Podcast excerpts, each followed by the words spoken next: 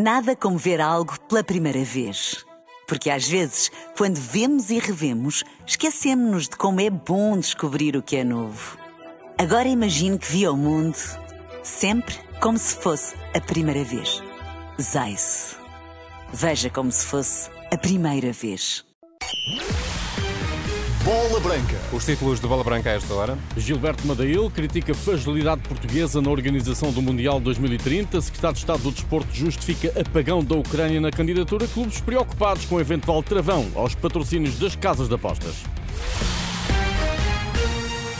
A bola branca no T3 com Luís Aresta. Olá, Luís, boa tarde. Olá, boa tarde. Portugal é o elo mais fraco da candidatura ao Mundial 2030. A reação de Gilberto Madail, antigo presidente da Federação Portuguesa de Futebol, à entrevista do Secretário de Estado do Desporto à Renascença e Jornal Público. João Paulo Correia confirma que Portugal vai acolher um pouco mais de 10 jogos, estando por definir em que fases da competição.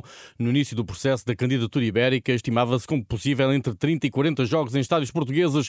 Gilberto Madail, antigo presidente da Federação, vê a posição portuguesa enfraquecida e espera que Fernando Gomes consiga algo algo mais. Espero que a Federação Portuguesa faça valer, digamos, a sua posição.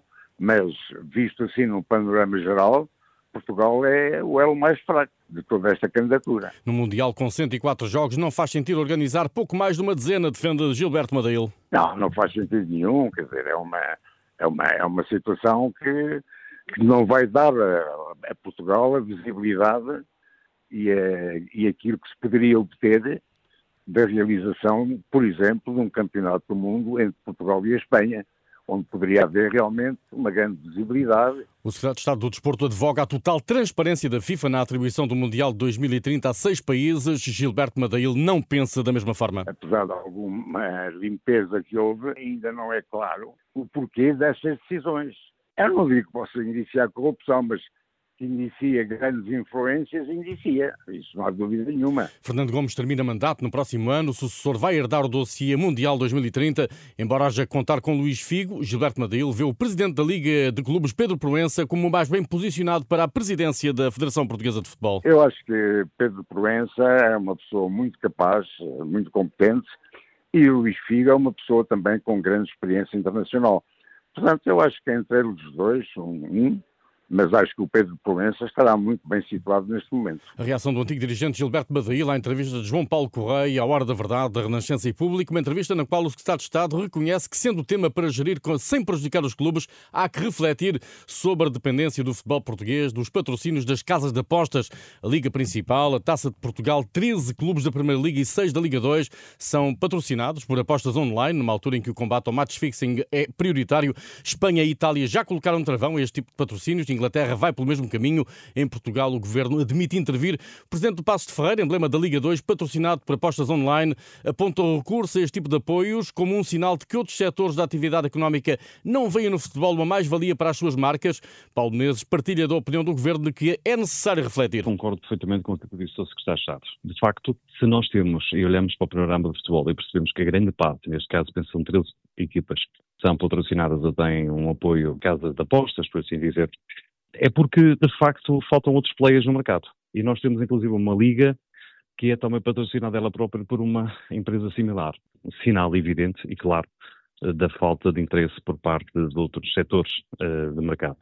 E, portanto, eu olho para isto como uma forma de subsistência. E parece-me que há aqui algum falso moralismo à volta de tudo isto. E, portanto, acho que temos de ter essa capacidade essa honestidade intelectual de eu reconhecer. O Presidente do Passos adverte que qualquer travão aos patrocínios das casas de apostas obrigará a encontrar alternativas firmes sob pena de asfixia dos clubes. Se houver essa retirada, nós podemos estar a falar em criar condições muito adversas àquilo que é a própria sustentabilidade dos clubes. Porque não podemos esquecer que os clubes, direta ou indiretamente, acabam por receber dezenas ou centenas de milhares de euros anuais. Grandes problemas do futebol não passam por este tipo de, de parcerias ou de associações passam por aquilo que é a universidade, que vai muito além disto. E se quisermos retirar do mercado estes players, com certeza temos que encontrar alternativas, seguramente antes de podermos cortar com aqueles que hoje são uma fonte de receita fundamental para a sustentabilidade do futebol. Paulo Menezes, na sequência da entrevista do Secretário de Estado do Desporto à Hora da Verdade, da Renascença e Público, o tema nuclear da entrevista é o Mundial 2030 e João Paulo Correia esclarece por que motivo de súbito a Ucrânia deixou de ser citada por Portugal, Espanha e Marrocos como fazendo parte da candidatura. Bom, a própria FIFA decidiu, no convite que fez, convidar Portugal, Espanha e Marrocos, não convidou a Federação Ucraniana. É, é tão só isto.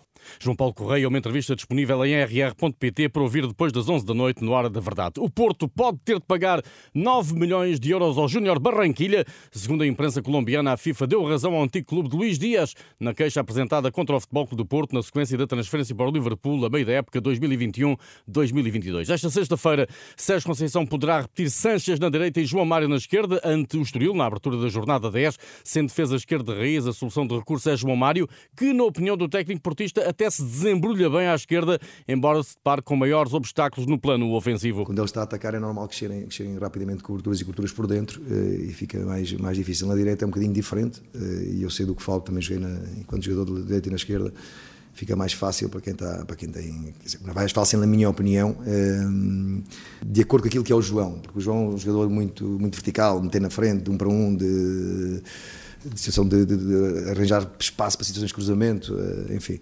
Eh, mas eu acho que desembrulha bem na, na esquerda também, da mesma forma. Sérgio Conceição disse hoje que o Estoril, atual lanterna vermelha do campeonato, irá terminar a prova na primeira metade da tabela e deixou elogios a Vasco Seabra.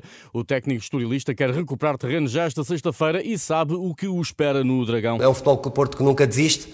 Uh, que, se, que se bate sempre em todos os jogos com uma, com uma vontade muito grande de, de conquistar os pontos por isso, nós vemos é como uma oportunidade de nós competirmos e de estarmos num nível uh, que nos vai exigir estar muito alto, num nível de concentração, de foco e dedicação muito grandes. Uh, e, portanto, é uma oportunidade que nós temos de sabermos que vamos defrontar um adversário que logo a seguir vai ter a Liga dos Campeões e, portanto, nós temos que defrontá-los nessa mesma perspectiva, na perspectiva de sermos altamente competitivos e competentes. Porto Estoril, amanhã às 8 h quarto da noite. Sábado é a vez do Benfica jogar em Chaves, onde na época passada deixou três pontos na reta final do campeonato. Bá, Cocochu, Neres e Musa são baixas nos encarnados. No Chaves, Moreno não conta com o lateral Silá, nem com o médio Pedro Pinho. Lembro que esta noite há a Taça da Liga em Alvalade. Às 8h30 o Sporting recebe o Farense, que na primeira jornada do Grupo C derrotou o Tondela por um zero. Só uma vitória dos Algarvios lhes garante um lugar na final final a 4. Qualquer outro resultado deixa caminho aberto ao Sporting para decidir tudo na derradeira ronda do grupo. Ainda uma nota eh, para Bas Dost, o antigo avançado do Sporting, sofre de miocardite, uma insuficiência que lhe foi detectada na sequência da paragem cardíaca de que foi vítima durante o jogo da Liga Neerlandesa entre o NEC e o AZ Alkmaar. Bas Dost eh, decidiu, por isso, suspender a carreira para realizar mais exames e recuperar totalmente. O jogador anunciou hoje que só depois eh, tomará decisões quanto ao seu futuro. Está tudo em rr.pt. Boa tarde.